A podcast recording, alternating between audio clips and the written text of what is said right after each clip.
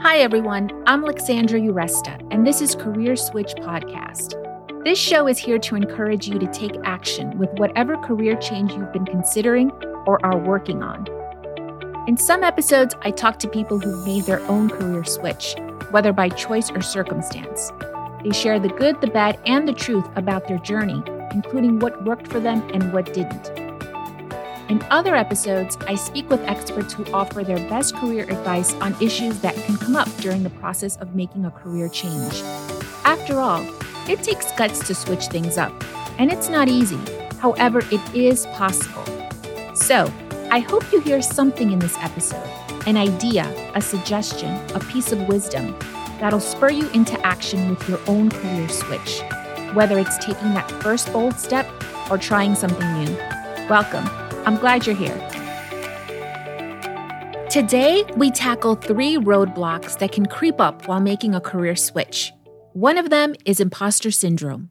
It's when you feel incompetent and attribute your success to luck or other factors, and instead you downplay your skills and experience. We'll also look at low self worth and lack of self care, which can affect your personal life and take you on a mental detour with your career change journey.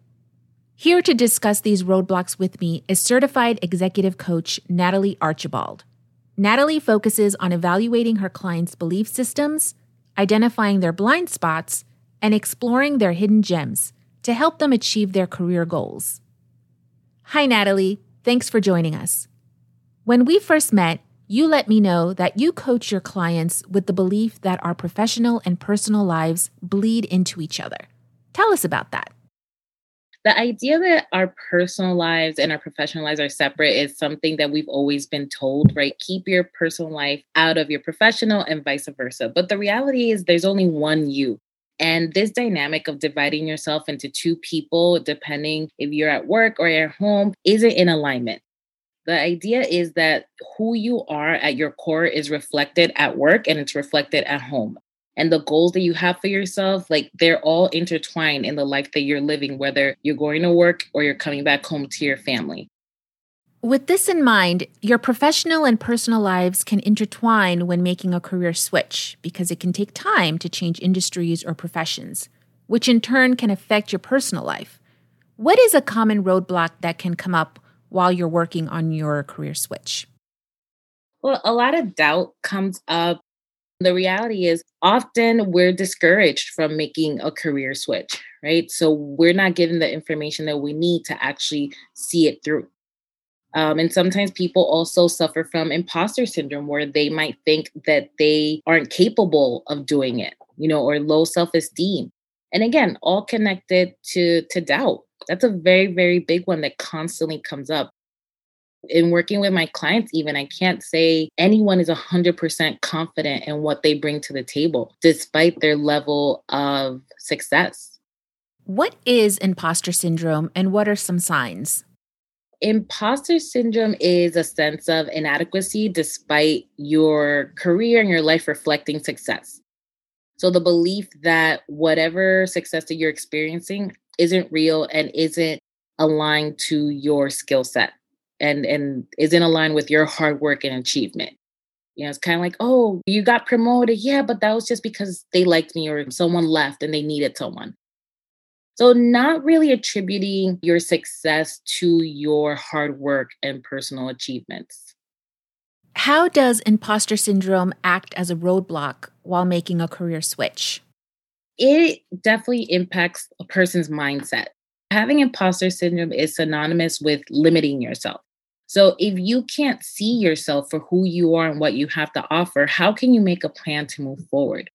Imposter syndrome is extremely limiting and it limits people from growing personally and professionally. They also can't see what they're bringing to the table, so they can't necessarily put their best foot forward. They might have this vision, they might have this idea, but this sense of inadequacy holds them back from actually putting this plan into action. Does imposter syndrome affect more people than others, would you say? I definitely see it more with women and people of color.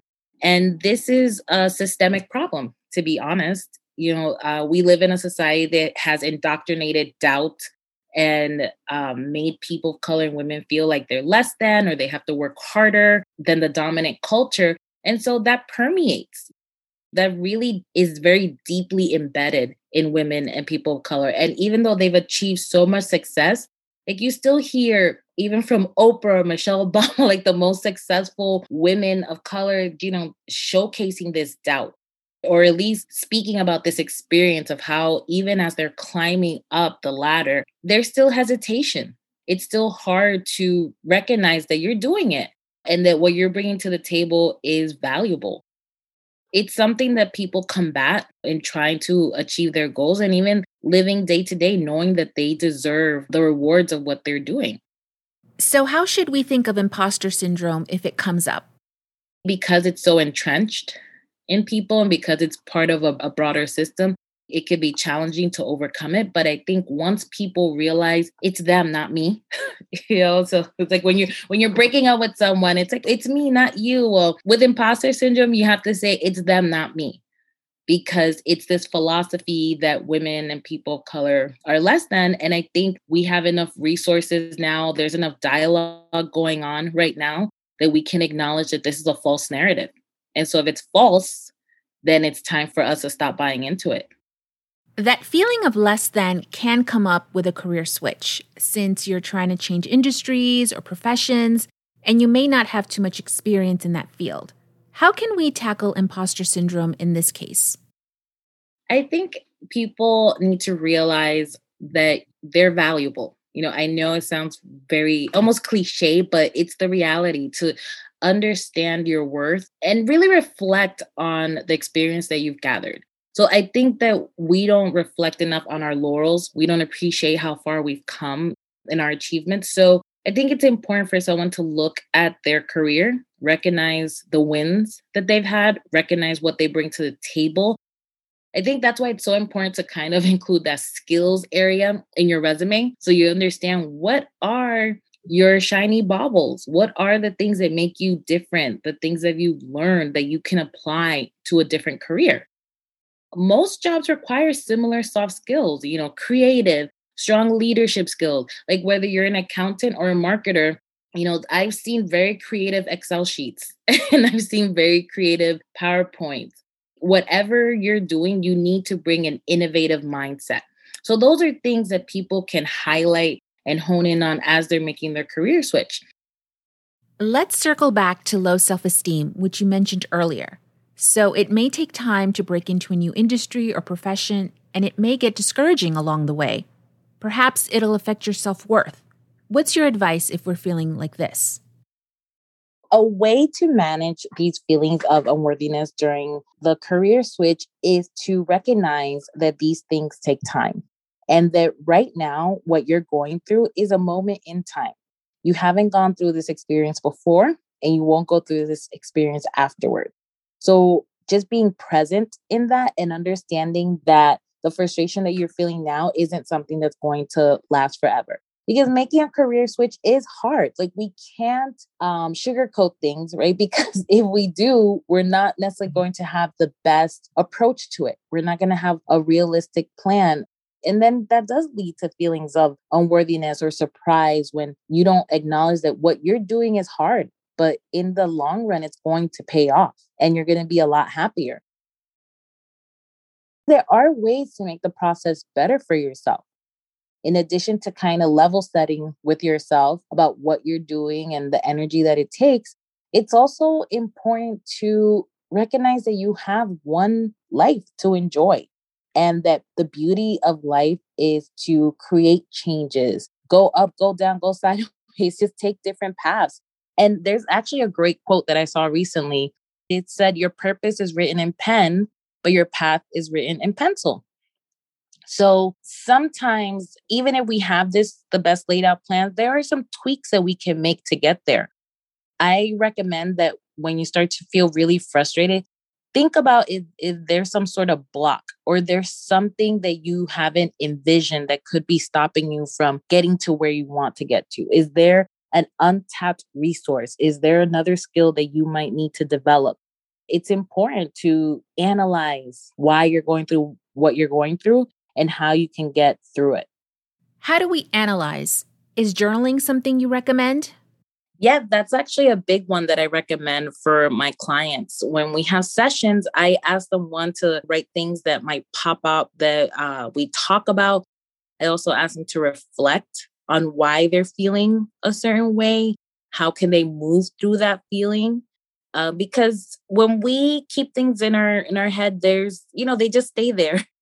Writing is a cathartic experience where you kind of put all these thoughts to paper. You can actually see them and by seeing them, you can decipher it a lot better than if you keep it in your head. And a big thing that I do is having an action plan. And an action plan isn't just, I'm going to make a switch from being a marketer to an accountant. Okay. You know, we make these big goals, but then what are the steps that we need to take to get there? We also have the opportunity to plan for the unexpected. Making a career switch isn't something that most people do from one day to the other.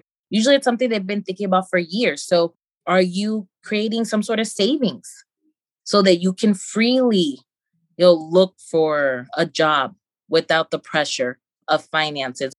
You'll have to make sacrifices, but you can do that. That's part of your plan. You can also, oh, I have to take these classes. You can even find out if your current job will pay for classes. So it's really like evaluating all your different resources and the things that you need to do to get to where you want to be and planning for the unexpected. We all know that life has twists and turns. So instead of being surprised by them, let's get ahead of them. Some people can become consumed with their career switch. They connect their self worth to their career. Um, also, it's a lot of work to make a career switch applying for jobs, researching companies, preparing for interviews, taking classes. It's a lot to have on your plate. I myself did a lot of stress eating while I waited to hear back from people. I gained weight. I also felt like I was in limbo during the 14 months that it took me to make my career switch, and all I could focus on was when am I going to land a new job in a new industry? So, you can become consumed and you can stop taking care of yourself, both physically and mentally. What's your advice? Number one is it's one life it's one life and you can't let your current situation consume you. Like I said before, you have to think about this as a moment in time just to stabilize your thoughts because that's where this all starts, right? We overeat or we don't sleep because we're just so focused on the task at hand that we have blinders on, right? We can't see beyond that. And really, it's about making sure and understanding that you can't even do your best work if you're not taking care of yourself and if you're not happy. I think the best advice that I actually got from a mentor was nobody wants to work with a sad person. So take some vitamin D and buck up. you know, so even taking that to heart, like the energy that you're putting into this job search and this career switch is the energy that you're going to get back. So instead of putting your pedal to the metal to the point that this becomes an unhappy journey, a frustrating journey, always take a step back and think about the fact that you're doing something that is going to make you happy. We're always so focused, especially American culture, we're so focused on work and work is life. And we, you know, we start living life once we retire. And that's not very realistic to start living your life at the end of your life. It just doesn't make sense. So part of the process is enjoying life while you're working, enjoying life while you're finding purpose. There's no sin in that. So, how can we balance making a career switch with the rest of our lives? Like we touched upon at the beginning, how our professional lives and our personal lives bleed into each other. It really goes back to our mindset and choosing differently for ourselves. You know, we have to find joy in life. Just think about your whole community and how they could support you in this career switch. It's not an individual journey. And again, that's very American, right? But I have to do this myself. I can't call anyone. I'm going to figure it out. But no, there's your family, there's grants, there's financial saving programs, there's mentors, there's sponsors, there's friends. There's a whole ecosystem there to support you in creating that alignment and happiness. Okay, Natalie, as we wrap up, how can our listeners reach you? You can reach me through my website, nataliearchibald.com, or on Instagram. I am Nick Nats by Nat. Any final thoughts for our listeners? I guess I want to leave the listeners with this. Have a plan that includes rest, regeneration, and reflection. And don't just focus on the going, going, going. Remember that this is a moment in time. Life is made up of many moments. And every single one of these experiences are valuable and are preparing you to live a very fulfilling life. Thanks, Natalie. Thanks to Natalie Archibald for being our guest today. Check out the show notes for Natalie's website and Instagram and for articles on imposter syndrome and self care while making a career switch. You can find links to the resources mentioned in this episode and more helpful information in the show notes and on our website, careerswitchpod.com. While you're there, join our mailing list and follow us on Instagram and Twitter at Career Switch Pod. So, what's your career switch? Are you excited to take action after listening to this episode? Tell us at careerswitchpod.com. We'd love to know along with any feedback you have about the show. We're a new podcast, so please rate, review, and share with your friends and colleagues. It'll help get the show out there.